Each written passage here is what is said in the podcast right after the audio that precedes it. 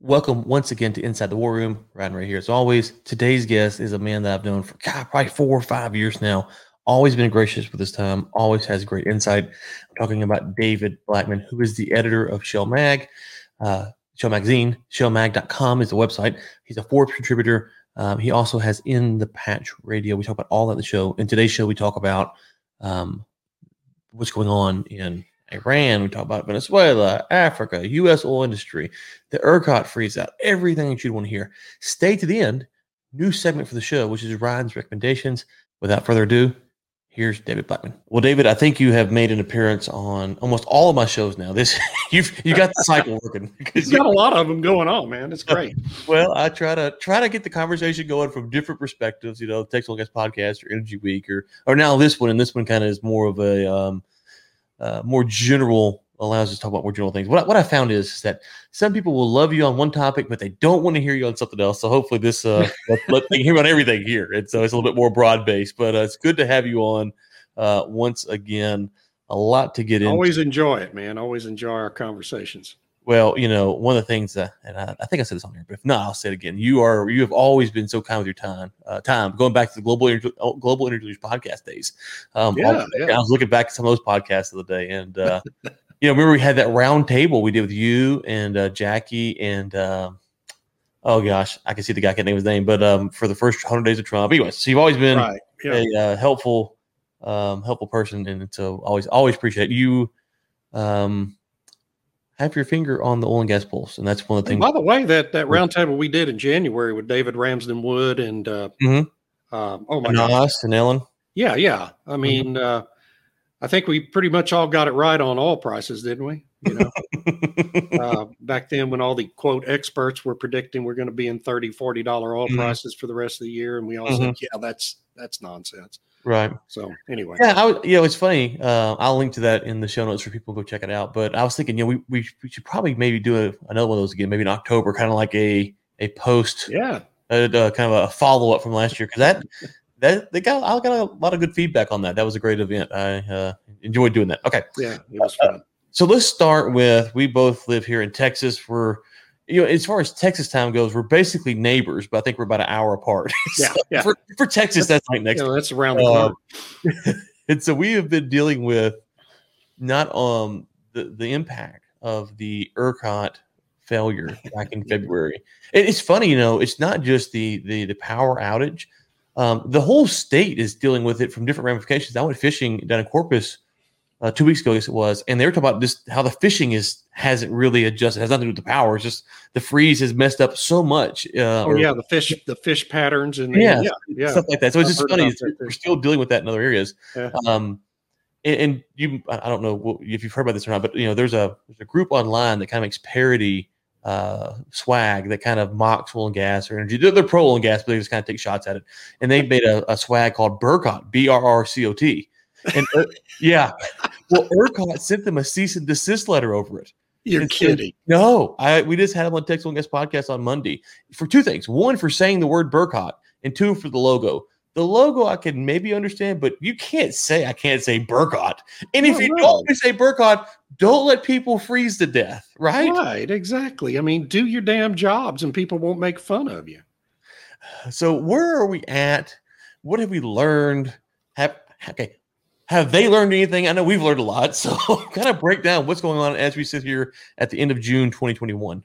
Well, what we learned in February and had learned again in April on the 13th and 14th when ERCOT had to send out capacity warnings. And again, uh, what was that? The second week in June when they had to do the same thing again. What we learned is, is several things. First, uh, the power plants and a lot of the p- pipeline and oil field infrastructure needs to be winterized and the wind turbines too. Although, of course, the wind people say, well, you know, you can't expect wind to perform when it's cold or when it's hot. I just saw another wind expert the other day on a Bloomberg piece saying, well, you know, when it gets real hot, we don't expect the wind the wind to perform anyway. So when we really need it, wind's not there. But but you know, none of those are winterized in the state. We have a definite lack of, of reserve capacity on the grid. There's no question about it. Yet people still continue to try to argue that point, which is crazy. Um, and ERCOT constantly their their computer models consistently they're just like they're like climate change models which consistently overestimate the temperature rise ercot's computer models consistently overestimate how much they can expect to get out of wind power on any given day and so when when you look at those those days in april and again in june when we had lack of capacity warnings and you know asking people to conserve energy from ercot on, on all those days, they had estimated they're going to get 10 to 12 megawatts uh, out of the wind industry in the state. And instead, they got three, three and a half, right? Because the wind stopped blowing. And they did it during during February too. I mean, you can just look at the charts ERCOT published. They consistently overestimated how much they were going to get out of wind on those days. And, you know, ultimately at one point, wind was generating about 3% of its capacity uh, and yet, everyone in the news media points fingers at, at natural gas, which had lost at one point about 35% of its capacity offline. And so, so those are the things we learned. Now, uh, the, the Texas legislature, uh, do you want me to go on there? Uh, the Texas legislature addressed one, one of those concerns, and that is winterization. Well, well okay. We're, actually, before you go there, maybe break down for those who aren't familiar who's in charge ERCOT, who is monitoring, and who's supposed to be doing stuff, so people kind of understand. Because you're kind of an expert. For those who don't know, it is a little confusing on who sure. has what role here. Well, supposedly, um, ERCOT is staffed by experts uh, on power grids. Okay, and I'm sure they are. Um, but these experts on power grids uh, for the past 20 years or however long ERCOT has existed have consistently, consistently overestimated how much wind can really supply into the system. We spent $7 billion, uh, if, if everyone remembers, uh, on power lines to bring this wind power that we were supposedly going to get from West Texas to the, the Houston and Dallas markets, right? 7 billion. The original cost estimate from the wind industry that was it was going to cost the CREZ lines is what they're called. They were going to cost 1 billion. 10 years later they ended up costing 7 billion but they're there you know and and they're supposedly going to bring all that power in from west texas and they do sometimes i guess when the wind uh, and weather situation is perfect then you know wind does supply as even as much as 30% of our electricity in the state on a few days every year and they brag about it and ercot advertises it and yells and screams uh, but but when you really need it when it's really hot in August, when the high pressure dome sits over the North Texas like it does pretty much every year in August, the wind stops blowing in West Texas. And so it's kind of useless to us. So we get two or three megawatts eh, on those days out of wind. And that means what that means is, oh, I'm sorry. Let's go back to ERCOT. So sorry.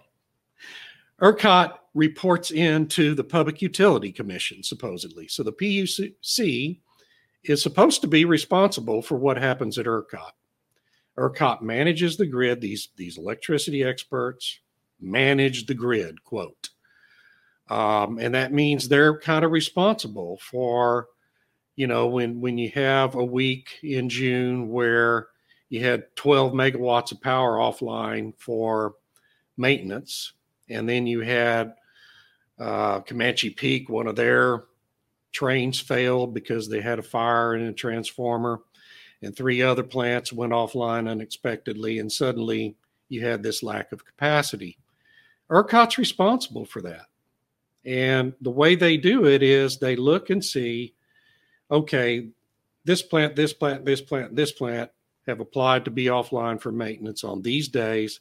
They look at their computer model and it says you know, how much can we expect to get out of wind and other generating sources on those days? And that's, you know, they, they approve those plants to be offline based on those expectations.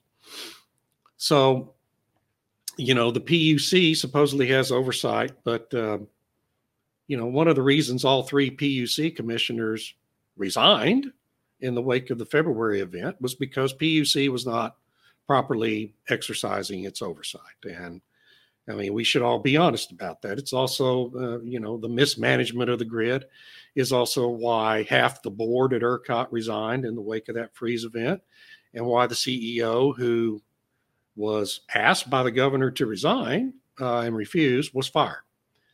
Uh, so nobody was doing their jobs, and, and, we all need to admit that. So that that's the other thing we learned in February. It, well, and you and you, the only person I heard point this out, um, and I, am gonna get it wrong, but I'll set it up for you here.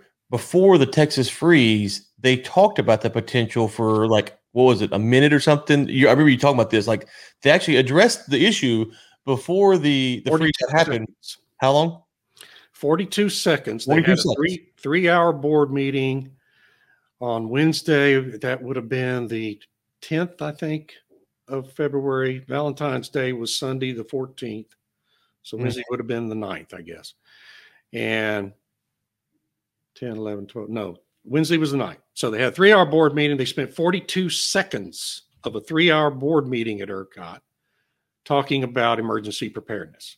That's that's uh, not an exaggeration. It's absolutely what happened in that meeting, and that was as you know we had three different winter fronts blow in. Mm-hmm. Starting on the 10th. I mean, it was the day before the first front blew in, and they knew these fronts were coming. And they still chose to spend 42 seconds talking about emergency preparedness. So I guess, I mean, all you can derive from that is, the, is that the quote experts uh, at ERCOT felt like, boy, they had this in the bag. It was not going to be a problem. Well, it, it was a problem. Uh, so your answer there was about 44 seconds long. So that's perspective. Yeah, sorry.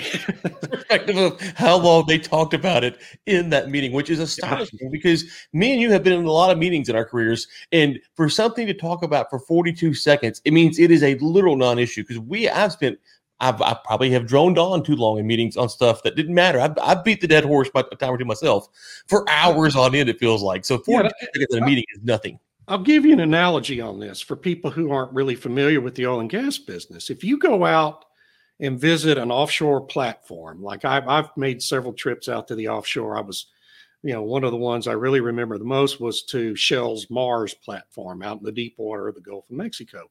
Every morning, every employee working on those sites, and this is true across the industry, they have an hour long safety meeting every morning.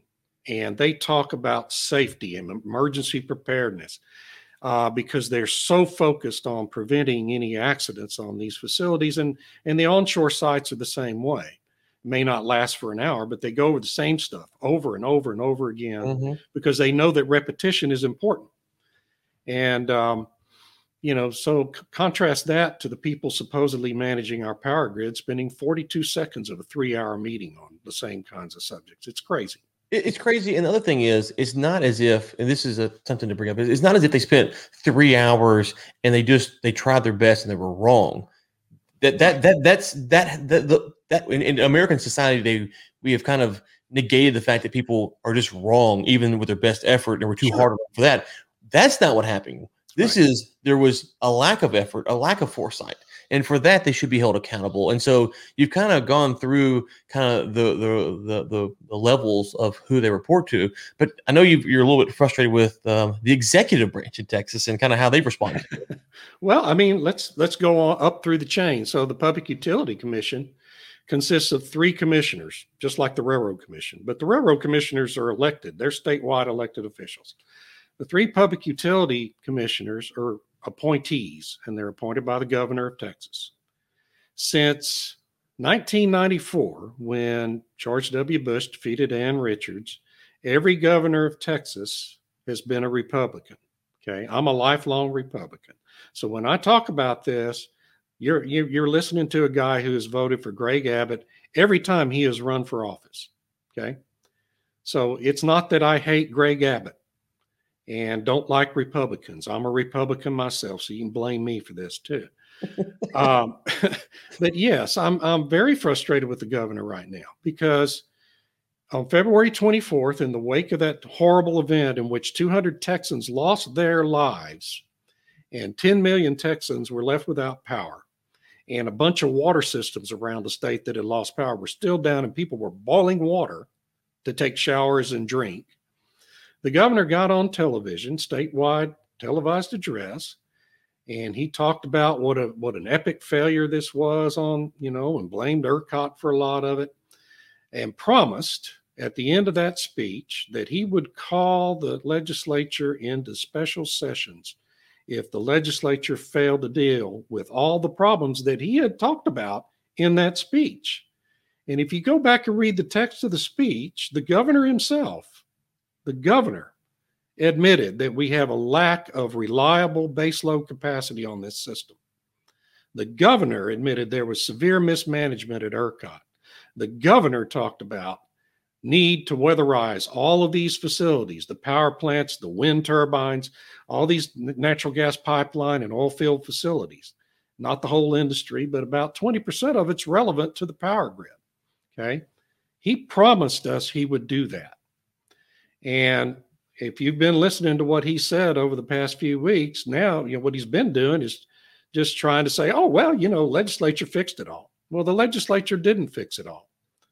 I, I would argue, frankly, that the legislature really did not fix any one of those three major aspects uh, with the grid. And, uh, you know, they changed the way ERCOT people are selected. They changed, you know, they created a communications committee to make sure that uh, the natural gas infrastructure is all identified as critical infrastructure like hospitals are.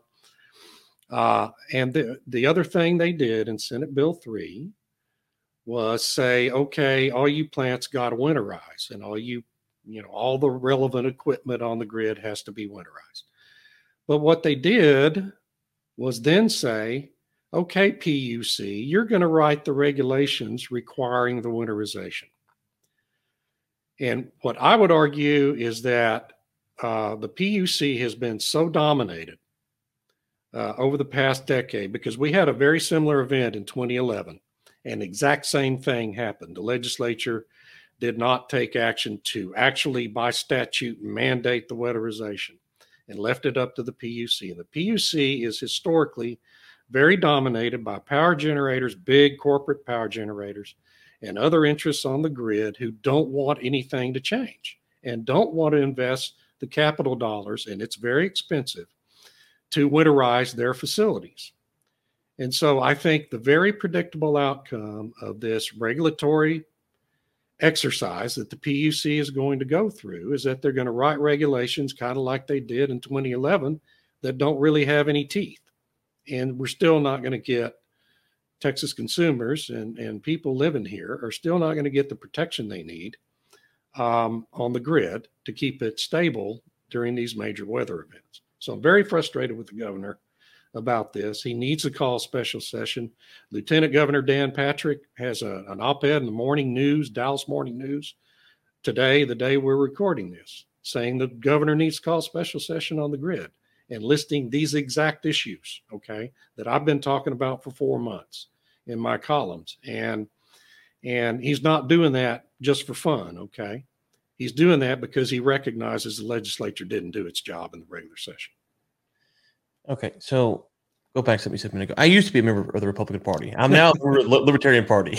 yeah, well, there's a lot of reasons for that, and I always say this, and people like, so you believe like, okay, not all libertarians believe the same thing. But part of my frustration um, with the conservatives, uh, Republicans, if you were, was it seemed like, and I'm not, talking, I'm not talking about you, David, specifically, I'm talking about the, the politicals, um, that they didn't actually believe a lot of what they espoused, and so that kind of got me um, frustrated with the um, with the party, and, and and part part of the reason I left. But anyways, one of the I things. Hear yes, I know, I know. Uh, one of the things that I've been saying, and I, I, this is the libertarian side of me coming out. That's why I preface this way: is that until these power companies are responsible to the end user, it's going to be hard to get change. Now, and when I hear you talk about this, you're saying, well, the the governor appoints these people who are in charge of ERCOT, which means that they're not responsible to me and you. And so, right. I'm not. I don't. I also am not saying that we should overnight change everything to the report to the end user because that would be a problematic as as well. Um, but what is a reasonable step to where someone can be held accountable? Because right now, you have Abbott, who what's he up in 2022 or 2024? What's he up again? Next year, every okay. statewide elected official. So you have him up in 2022. You might can get him somewhat accountable, but if he loses, then whoever comes in will appoint new people. So they're not really being held accountable in the same way. I mean, Right. It- but so how what is what are some solutions to where people who did lose um uh, it's not only people we had people that lost their lives which is the worst in the spectrum but you have a lot of home damage and insurance Oh costs my and all this stuff that will last for for months and months and months or years ahead um and, and there's no real way no real outlet for people to say okay we're going to hold these politicians except for they have to vote on this issue next year and there's a lot of issues that will come up between now and next year so give me some potential um, solutions is it just that the government upholds his word or how do we prevent this in the future because i'm uh, i hear Well- what you're saying and i agree that we should maybe do some stuff legislatively but at the end of the day we go back to the same problem which is these appointed officials you can't hold them accountable Well, I think I'm, but I, I I would argue that they were held accountable. I mean, they all resigned. Everybody on the PUC resigned. Uh, the you know the governor was going to fire them all if they didn't resign. Um, so they've all been replaced. That's that's how you hold politicians, you know, and public officials accountable. At ERCOT, you know, half the board resigned. Uh, a lot of them were just because they were from out of state. I think a lot of people were shocked to learn that we had this entity which is a weird entity to begin with. It's a 501c4 organization, this, you know, kind of private. I mean, what, what are we doing having a, a, a private entity like that managing our power grid? Why isn't it a state agency doing that? I mean, I, I, I have a problem with the whole structure of ERCOT to begin with. Not that I'm a big believer in big government, sure but this is the public's grid. Okay, this is the grid that that you know, is over eighty percent of the state of Texas, Mhm. And the public's grid ought to be directly accountable to the public, and that means it should be state officials. So yeah, I have a concern that that ERCOT is this step removed from that line of accountability. But you know, Bill Magness, the CEO, was fired, so he was held accountable. Um, you know, who wasn't held accountable? Well, you know, the lobbyists for for all these uh, entities on the grid, you know, are not ever going to be held accountable uh, for for the stuff they they tell Mhm. to members of the legislature. And I was in the lobby for the oil and gas industry in 2011 uh, in the wake of that event. And and went to a lot of the hearings and went to a lot of the PUC hearings and saw the kind of nonsense that some of these interests in the grid were telling members of the legislature and the PUC, and it, it utter complete nonsense just to, you know, try to prevent any change in the system that is failing us more and more every year. Okay, so those people will not be held accountable. Uh, the legislators can only be held accountable by the voters. Now, Senate Bill 3 was a good bill when it came out of the Senate, and it was a bipartisan bill that was passed overwhelmingly in the Senate. There were very few people against that bill. And it had provisions, very effective, strong provisions that would have mandated the building of additional baseload capacity on the grid rather than leaving it up to the system that has failed us so miserably for the last decade. Um, that was all stripped out in the dark of night by the members of the, uh, the House State Affairs Committee, uh, chaired by Chris Paddie, a Republican from Marshall. Uh, dead of night, all that stuff came out of it. That's you know, so the the committee's version went to the floor and it was passed. It was stripped out, you know, stripped down version. And the Senate, having only 24 hours left in the session, had a choice between either passing the House version again or just letting the whole thing die, right? So they they voted in favor of the House version as they should have because there are a few good things in in Senate Bill 3. And so those people on that committee that stripped out that language that would have really been very helpful to improve the situation in the grid, they're not going to be held accountable. And anyone who's been engaged in the Texas lobby, I was part of the Texas lobby for 20 years. You know, you can imagine the kinds of pressures that those members of the legislature were being put under from certain interests on the power grid that led to that action in the dead of night. right Um, so none of those people are going to be held accountable either. And I, I honestly, I, you know, I don't know of any easy way to do that, uh, other than for the the management at these big corporations to suddenly you know uh, find Jesus and uh, hire people who are willing to deal with the legislature and the PUC honestly. you you leave us with such hope. Yeah. okay, let's uh anything else on that before we move on to oil and gas stuff? Yeah, let, let me just say that the governor has it in his power to fix all this. And he should keep his promise that he made on February 24th. And anyone who watches this ought to call his office and demand he do so. The lieutenant governor now is demanding it. Uh, I think you're going to see a growing chorus along those lines in the weeks to come as Republicans running for reelection wake up to the reality that this is their grid. There are no Democrat fingerprints on the Texas grid. This is all a Republican deal. So if we have another major disaster between now and next election day, you know, all the fingers are going to get pointed at these Republicans because they had a chance to right. deal with all this and they didn't do it. Any chance Abbott doesn't run and goes for president? Or do you think he would run and still go president? No?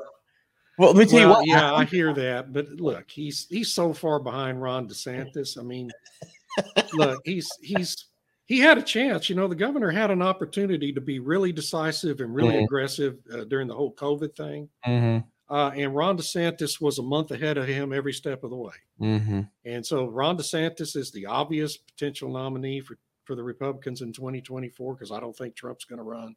I don't either. And, um, you know, Abbott has no chance. So he'd be wasting his time. I hope he doesn't do that. He's been overall not a bad governor, you know. Mm-hmm and I would vote for him again, you know, un- unless the grid falls apart between now and then. I may have to vote for a damn libertarian. Hey, whoa, whoa, whoa! I about to say I can't get your. What's it gonna take to get your vote, David? Come on now. Well, so I'd be a libertarian too if I thought they could ever win anything. But you know, oh, the problem with libertarians. Let's just take ten seconds on this.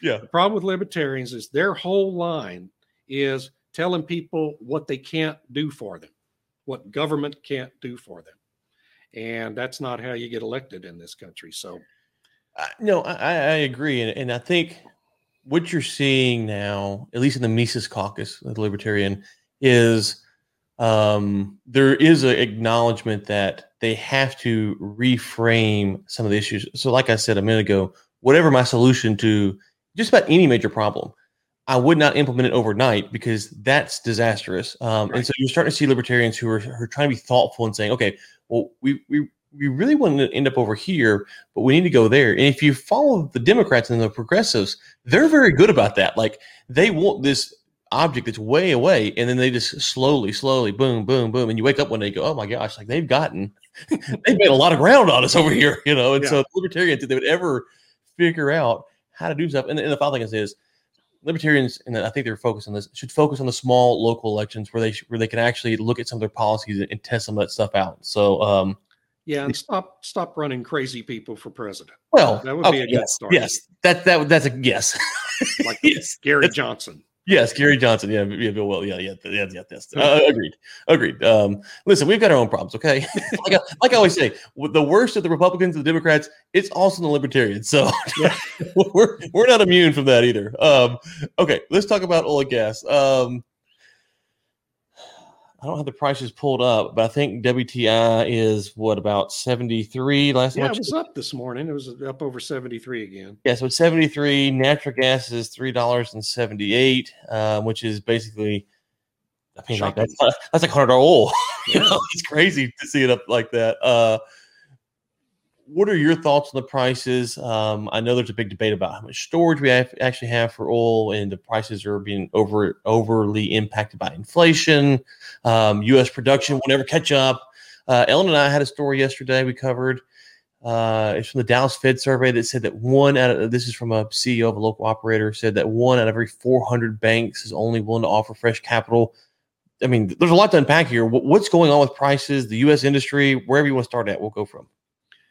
Well, so I, th- I think what everyone needs to understand about oil that is is well, there's two things. number one, uh, the price is being propped up by the OPEC Plus agreement, which is keeping currently about five and a half million barrels of potential supply off of the market in order to prop up the price. Okay, and as long as OPEC Plus does that, then the pressures on the price uh, overall globally are going to be for it to keep going up. And Goldman Sachs, uh, looking at that situation, thinks it's going to be $80 by the end of summer. I think they're probably right. Um, and then, you know, now you've got Bank of America and others saying we're going to have $100 oil next year. So that's in the near term. Uh, and and it's all driven by the fact that global demand is is recovering much more rapidly than anyone predicted from the COVID pandemic. Well, anyone but me predicted. Uh, I've been saying that would happen since last October. Okay, yeah, and I'm not the only one, but but a small numbers have been trying to tell everybody that um, would be the case, and so the that's in the near term. So over the next year and a half, as long as OPEC Plus holds together, oil prices are going to go up, and gasoline prices will go up with them, of course. Um, then when you look at at years beyond 2022, the other thing everyone needs to understand is we have had a structural enormous underinvestment in the discovery uh, and production of new oil reserves around the world. Uh, one estimate I saw, I think it was Rystad Energy, uh, estimated that uh, the this underinvestment totals up to about 350 billion dollars in lack of investment since 2014, since the the first big price bust hit in 2014. So what that means is the the finding of new reserve and producing capacity has not kept up with the pace of rising demand globally uh, over that period of years, and it's a it's a very big deficit that can't be made up um, in anything less than a decade. And at the same time as all that's been happening, you've had all these pressures from the radical environmental community and now the Biden administration and other global governments to depress investment in oil and gas, and ESG investors are also a part of that, um, and and depress, you know, investment in the finding of new reserves. What that's going to mean starting in 2023, and it don't, won't matter what OPEC Plus does by then, unless we have another pandemic. Um, starting in 23, I mean, you know, we may have $150, $200 oil because you're going to have a structural deficit in supply. And so the price is going to go way up. And that's almost just baked into the cake at this point. And all these, and what I want your your viewers to remember is that you and I told them this here in June 29th, 2021. and two years from now, what they need to, to, to look at, the people they need to look at is the ESG investor community and the radical environmentalists who started promising you 10 years ago that, oh, well, you know, electric vehicles and wind and solar can make up for all that. Well, they can't. Okay. They can't. And they won't be able to do that in 2023. They won't be able to do it in 2033 or 2043. And we're going to need oil for a long, long time. And people need to figure that out. Unfortunately, the public is so ignorant about all of this and so propagandized by our news media and education system that you won't figure it out until there's a major crisis and then it's too late. Well, we're going to have a major crisis. Uh, I would say probably around 2024, 2025, when we're just not going to have enough oil to go around. And that's because of what's been happening since 24, not been happening since 2024, and all the lies you've been told by the climate change alarmists. And um, so bookmark this and refer back to it in a couple of years. We're going to clip it. We're going to put it out there for everyone. Okay. Yeah. Let's unpack let's unpack a few things here. Um, let's go back to um, the OPEC plus. So um, my understanding is I think OPEC plus, to your point, uh, the prices are high because they they have about what an extra three four million barrels of spare capacity they could put on the market right now that they haven't put on. Um, uh, five and a half is what they claim. Five, five, five, okay, five and a half. Right? Yeah, depending on who you believe, but yeah, but yeah, three to four, five and a half, maybe. I think the official number is like upwards of six, but I don't mm-hmm. know. We'll, we'll see. Uh, four to six, we'll call it. Um, if I were them, I'm curious your thoughts on that. If I were them, if I, if I were advising them right now, uh, I take what you said about 2023 off the side for a second. Um, would it be a shrewd move right now as prices are climbing up to dump that four to six million barrels on the market, put the price back down, and really, really put a I don't want to say death blow to the shale industry, but a really a kick to the knee to because you're going to see as prices go up, there will be dollars coming back to the industry. But if the prices, if you had a sudden price collapse again, would that, I mean, what would do to the industry? And, and could we see OPEC Plus do that? Yeah, well, I mean, they could try that. They've done it twice. Uh, they did it in 2014. They did it again last March. Um, you know, they could do that at any time, and that's I've, I've written about that many times. You know, you you in the shale business, mm-hmm. and and and producers in this country have been remarkably disciplined this year and not over drilling. Right. Okay, but you still have this business model in the shale business that is wholly reliant on the OPEC Plus deal holding together in order to be profitable. You do. I talked to a CEO last week who says, well, he's creating this new kind of company, and I won't say who it is, and creating this new business model that's going to be profitable. And and yeah, it's going to be profitable as long as OPEC Plus holds together, and as long as prices are above fifty dollars. But if OPEC Plus falls apart, price goes back down to thirty. Nobody's profitable. I don't care what they say. Um, so yeah, it's a dangerous situation, and, and OPEC Plus could do it to us anytime. I, you know, they they have competing priorities though. They they all these countries really need this revenue, and they need these stronger prices. And the Saudis are no exception. The Saudis may need higher prices more than anyone, considering the size of their social welfare state. And uh, so, uh, you know, it's just this constant thing. Every month they meet, they're meeting this week, you know, and everybody's eyes are turned to them. What are they going to do? Um, but as long as they hold it together, you know, everybody's okay. I, have been saying since December, I thought this was the best thing that OPEC could have done, which was meet every month because you put a, a pressure on U.S. investment going to shale because you're like, okay, well, dang, OPEC's meeting in a month. I mean, obviously they could have had special meetings at any point in the past they wanted to, yeah. but they had the two big meetings. But now it's like, well, okay, what's OPEC going to do in a month? And a few tweets or a few press releases 15 days out. You, you constantly keep this pressure where yeah. you investors are looking at OPEC going, oof, do we want to invest in shale? Because at any moment they could change their mind. And of course, they go and they have the drama. The Russians right. are mad and the Iranians are mad. And so I think it's been a really shrewd move, regardless if they put the extra barrels on, just from the outside perspective, going, dang, they're meeting again. so, exactly. you know, um, it gives them a lot of power because I mean, every time the Russian minister last week said, well, you know, we kind of like to raise our own production in Russia above our, our quotas. And the market dropped you know 50 cents just within a few minutes of him saying that so they it's like elon musk talking about dogecoin you know every time he says something dogecoin right. goes up or down oh yeah you know and so anyway so you mentioned a lot of power yeah you mentioned people needing higher prices okay so let's talk about that um because i think that that gets missed you look at um, like nigeria they need like I think their break even is like 140. It's right. crazy, you know. So there is an incentive to let the price go higher as the other side of the spectrum. What are your thoughts on? Um, let's take two things. One, uh, Venezuela and Iran, um, who have been their oil industry has not been what it was historically. Can they get back? I know the Biden administration and the Canadians and the EU sent some kind of note saying that there is a pathway for Venezuela to come back to the to the market, not not be in the black market. We'll, we'll see what that means. I'm curious your thoughts on that. But two, Africa as a whole, I know there's a big push on uh, as uh, um, sub-Saharan Africa to kind of get their act together and to start drilling and to maybe even join OPEC. So two separate issues, but they do impact some of these things that you're talking about as we move forward. What are your thoughts on them?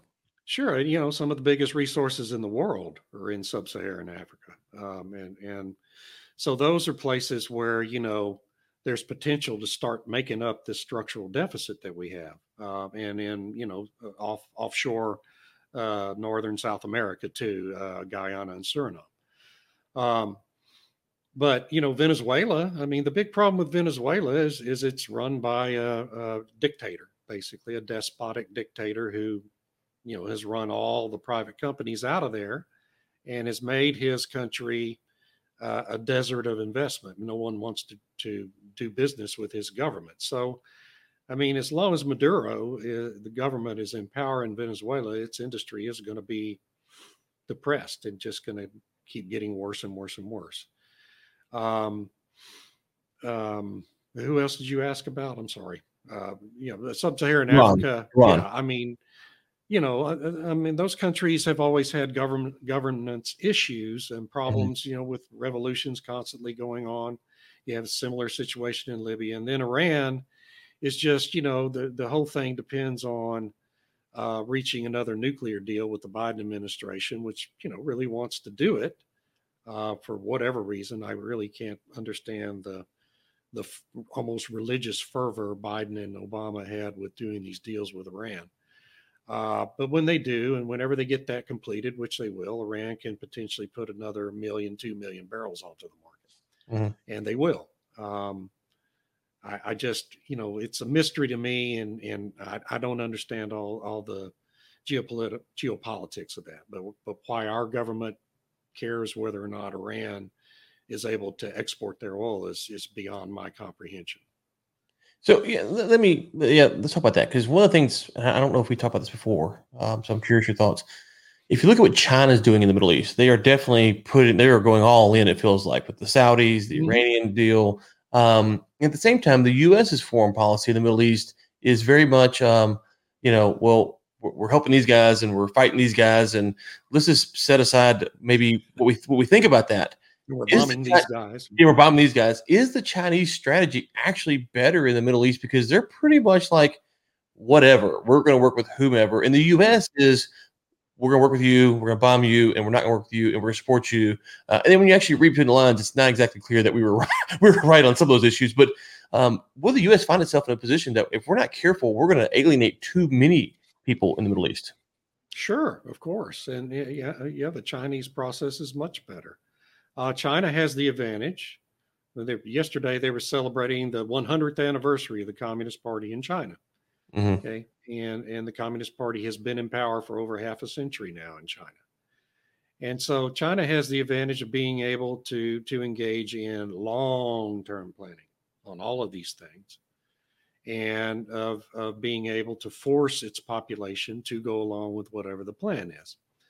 Whereas in the United States, you know, we change administrations every four to eight years. And mm-hmm. if you change parties when you do that, then you have a complete change in direction vis a vis Middle East policy. You know, the Democrats hate Israel, the Republicans want to be Israel's ally.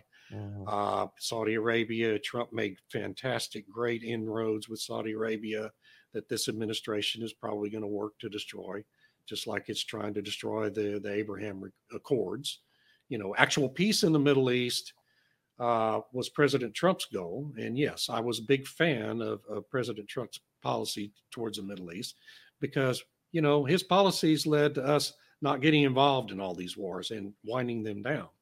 Whereas the policies of this administration are going to go right back to winding them back up and, and creating more and more enemies in the Middle East, which is what the Obama and the Bush administrations did as well. So we had a four year uh, respite and all of that. And peace was breaking out all over. And then, then we changed presidencies, and now the war machine's back in power. And we're, we're bombing Syria, uh, the, the, border between Syria and Iran. We're bombing some faction of rebels that nobody even knows who they are for, for reasons that nobody can really explain. So I hate this policy. I hate the United States being a constantly in mm-hmm. armed conflicts in the Middle East and engaged in those conflicts. And and so the irony of that bombing run, by the way, is that supposedly the rebels we were bombing were aligned with Iran.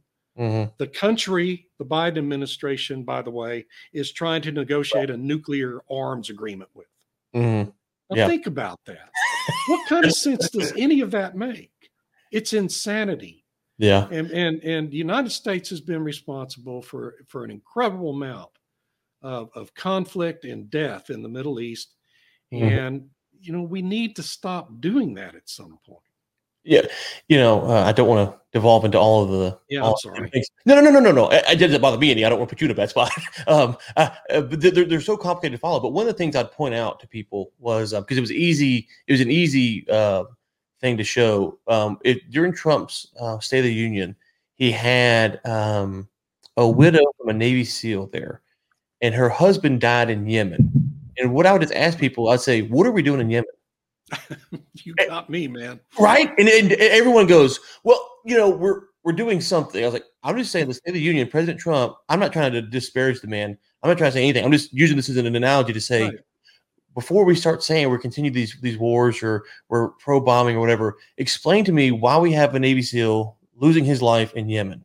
And if you can explain it to me, we can have a conversation. But if you can't, then let's back off all of the bomb talk because and no one can explain it to you. No one can.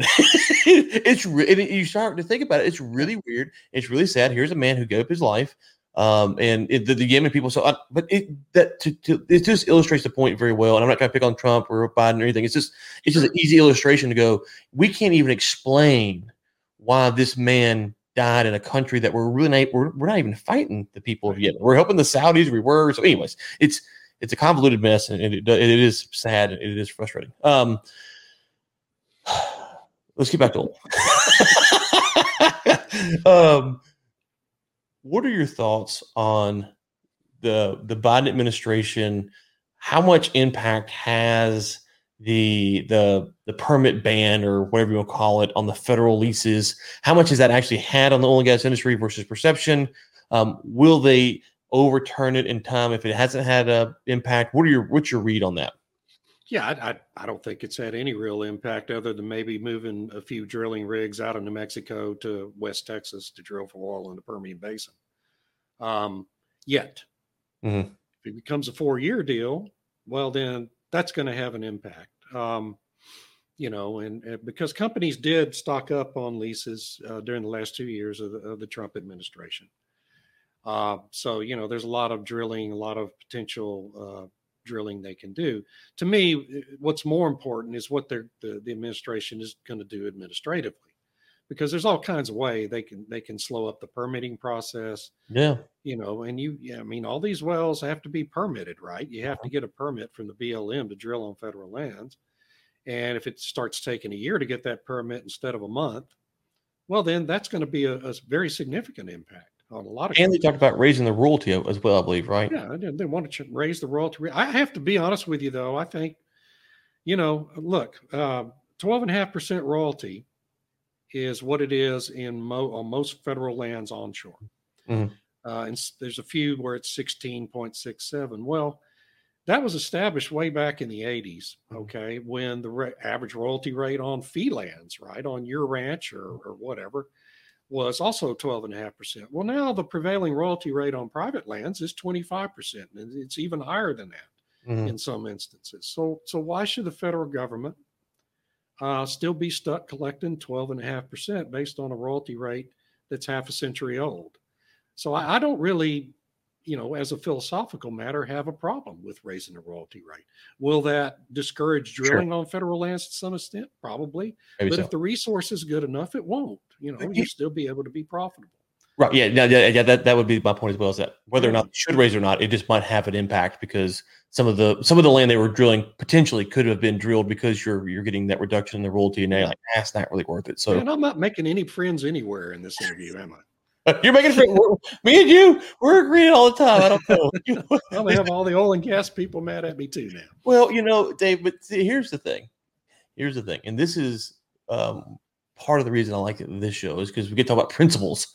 Right. And one of the things that I say, I always tell um, when you talk about people talk to me about the China stuff because the Bush China Foundation, and and I, and I, they'll, they'll say, um, you know, oh my gosh, you know, China's doing this, and we got to respond this way. I'm like, hold on do you believe that communism works? Because if you do, then let's just go whole hog in.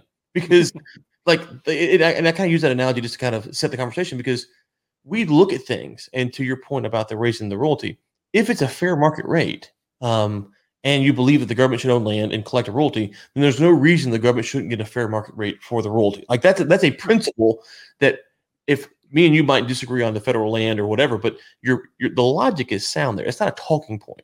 And that's something we have to get back to in this country is what are our principles? Yeah. What do we actually believe? Because so often we get tugged right or left because we don't actually have a principle. We're just like, oh, well, Biden said this, and therefore I'm a, I'm a liberal, and so I go with Biden. Or Trump said this, I'm a Republican. And it's what do you actually believe? And so I don't have a problem with arguing principles over people because at least then it's a consistent thing that you're going to hold from administration right. to administration. And we've really lost that in this country. We have, yes, we certainly have. But anyways, to your point, um, yeah, they, they could add more paperwork, make the process more oh, yeah. uh, more onerous. But what about the incentivization that we were seeing, hearing from the oil and gas industry in the U.S. that they're hard, have a hard time getting money? What's your real infrastructure bill? Will that poor? Will that will that impact um, oil and gas companies' ability to get money because money will be going towards these large infrastructure infrastructure projects? And generally, what is your read on the bill as it sits right now? Yeah, I mean, certainly won't help the oil and gas industry. Um, it, you know, it's uh, a big part of it is big giveaways to wind and solar again. You know, even more subsidies for wind, solar, and electric vehicles because they're not competitive in the marketplace despite all of the propaganda you see.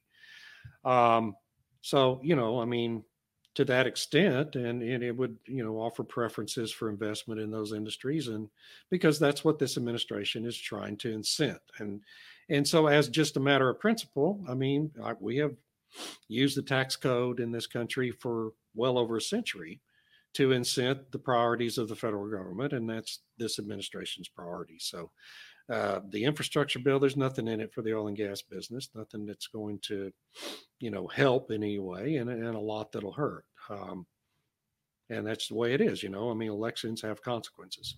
What about the bill? Um, is there parts of the bill that you do like? I know you have been in favor historically no. of raising the gas tax. No, oh, is it the gas tax in there? No, no, no, no, no, no, no, no. I was just saying, like, I, I, I know, I, know, I was, I was just gonna say that. I know that historically you have been in favor of some infrastructure bills, like raising the gas tax or repairing bridges, obviously stuff like that. So I just didn't know if it had some elements that you've seen that I mean, you. Because I'll be honest with you, I, I think it's a travesty, uh, and and it's going to be an even bigger travesty because a bunch of Republicans are going to vote for it, uh, knowingly, knowing that uh, it it only gets passed if if the overall budget gets passed through the reconciliation process, and that's another six trillion dollars, by the way. It just filled with all of the Democrats' mm-hmm. left wing priorities. Um, so you know, no, I don't. I don't like a word in that bill, and I think it should be soundly rejected by anybody with a functioning synapses in their cranium. You know? Well, but, you're talking about people in DC. Come on, David. Don't yeah. don't don't expect too much. Um, how long do you think? the Biden administration has to get this bill done before um, midterm jitters um, may yeah. get people shy away. I think they got until September. It's just like the first year of the Obama administration. They had to get Obamacare done by that by by September. By the time uh, any of these members of Congress go back for an extended break and have to be bombarded by their constituencies for all the insane things they're doing in Washington. So uh, whatever doesn't get passed, I assume they're going to take an August break. Um, so whatever doesn't get passed before then is not going to pass. And I think uh, if the budget bill, this omnibus $6 trillion bill, they want to ram through on a 50 person vote in the Senate, isn't passed before they go back for August recess, then it's not going to pass because, for the simple reason that Kyrsten Sinema, the senator from Arizona, and Joe Manchin, the Democrat senator from West Virginia, are going to go back to their states and get bombarded by their constituencies for, but for for all the stupid things they're doing. Uh, so you lose two Democrat votes, you got to pick up two Republicans somewhere, and you know there's Mitt Romney, but whoever that second Republican is is still kind of up in the air. So I think they got a big problem if they don't get it done by August. I love how you just casually throw out, "Oh, there's Mitt Romney." Well, you know, Mitt Romney's a oh, Democrat. I, mean, I know, I know, I know. It's just, it's just, yeah. Well said. Most people don't appreciate that. I, I was on a conversation I don't know a few months ago, and someone's like, "You know, I like Mitt Romney. He really plays it down the middle." I'm like, "Yeah, okay, okay, good." Okay, so okay, Mr. Blackmon, I think we've kept you uh, long enough. This has been uh, enjoyable as oh, always. Man, I'm just getting started here. haven't, who haven't I made mad yet? Okay. well, you've got the libertarians, you got the governor, yeah, Democrats, um, Republicans, um, foreign Democrats, policy guys, the military. Oh, you're talking a lobby, the military industrial complex. Yeah, that's that's a lobby there. Uh, you've got. Yeah, that's right. I even got the military industrial complex. That's awesome. oh, okay. So shalemag.com is where we'll link to in the show notes. And you you guys put out a lot of stuff. Why don't you maybe just real quick for people who aren't familiar with Shale Mag, uh, and I'll link to your Forbes piece with um, that you yeah. published, I believe, today or yesterday about the uh, lieutenant governor. Uh, but Shale Mag, uh, what are you guys putting out there? Oh gosh, uh, we just you know we, we it's a bi-monthly magazine. We have an active blog. Um, the website changes every day. There's new content. I mean, we cover the whole oil and gas industry. Um, and uh, I think we do a, better job of it every month, you know, and uh, it's really, it's really a, an outstanding publication. And I'm not taking credit for that. I'm, I'm quote the editor. mm-hmm. but I really don't do have all that much to do with the quality of the product. And I, I just think it's an excellent, an excellent source of information for anyone who's interested in the oil and gas business. And I, I owe you a congratulations. I don't think I've talked. I just realized pulling up the website here. You you're on a syndicated talk show now. Congratulations yeah, um, yeah, we, our radio program. I'm sorry, I should have mentioned that. In the Oil Patch Radio Show uh, is a once weekly, hour long uh, radio program that we also podcast, and now it's part of the the Salem Radio Network, and it's being picked up nationally uh, by by affiliates. There's uh, I think 3,500 affiliates. I mean, obviously they're not all picking it up, but more and more every week. And uh, and we've been statewide for three years and uh, in Texas. So you know now we're going kind of going nationally and, and, increasing that footprint. And uh, and you know I'm as bombastic on that show as I was here today. you know a little. I'll give a little background before I let you go here. You know David and I were actually hosting a podcast together, and we got about three episodes in, and someone sent David a letter said, "No, it's too much. It's too yeah, much." No, my clients, yeah. These two guys can only come together every so often. It's too much. that was so much fun too. I, I, regret that, but oh well. No, it's it, it, it was just it was fun, but it's uh I'm glad to see that your show has taken off, and I, I guess I hadn't spoken to you since I saw that. It's been what a few months ago since that news came out. Uh, just well, about six weeks ago. Six yeah. weeks ago. And okay. uh, it, you know, it's a big deal for us. And, yes, uh, it's a great deal. It's awesome. Yeah, it's it's really helping with advertisers and things like that. So it's awesome. it's good. Well, David, thank you again. We'll link to all of this in the show notes for the listeners, and hopefully get you on again in the future. Absolutely, man. Have a good week. Thanks again, David, for coming on. Always enjoy having you. And now for my recommendation, which is the book, The Dragon's Gift. The Dragon's Gift. If you're trying to understand China's aid to Africa and how it all works, how it all ties together, this book does a great job of dispelling the myths, talking about what's going on. Also, you can go listen to Inside the War Room episode. I don't know what it was, but Eric Olander talks about this as well. We'll link to that in the show notes. You can find all this in the show notes or at ryanswarroom.com, ryanswarroom.com. We'll talk to you next time.